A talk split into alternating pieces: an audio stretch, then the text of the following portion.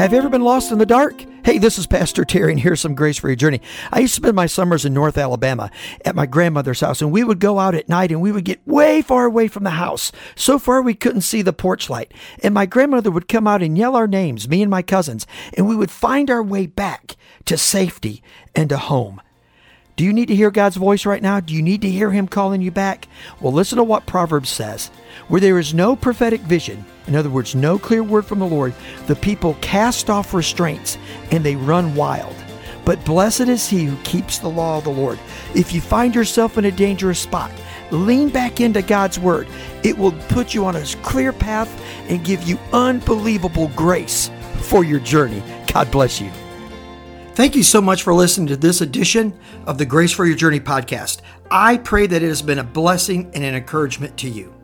Pass it around if you think it would help somebody, and we look forward to you dropping by again for another episode of the Grace for Your Journey podcast.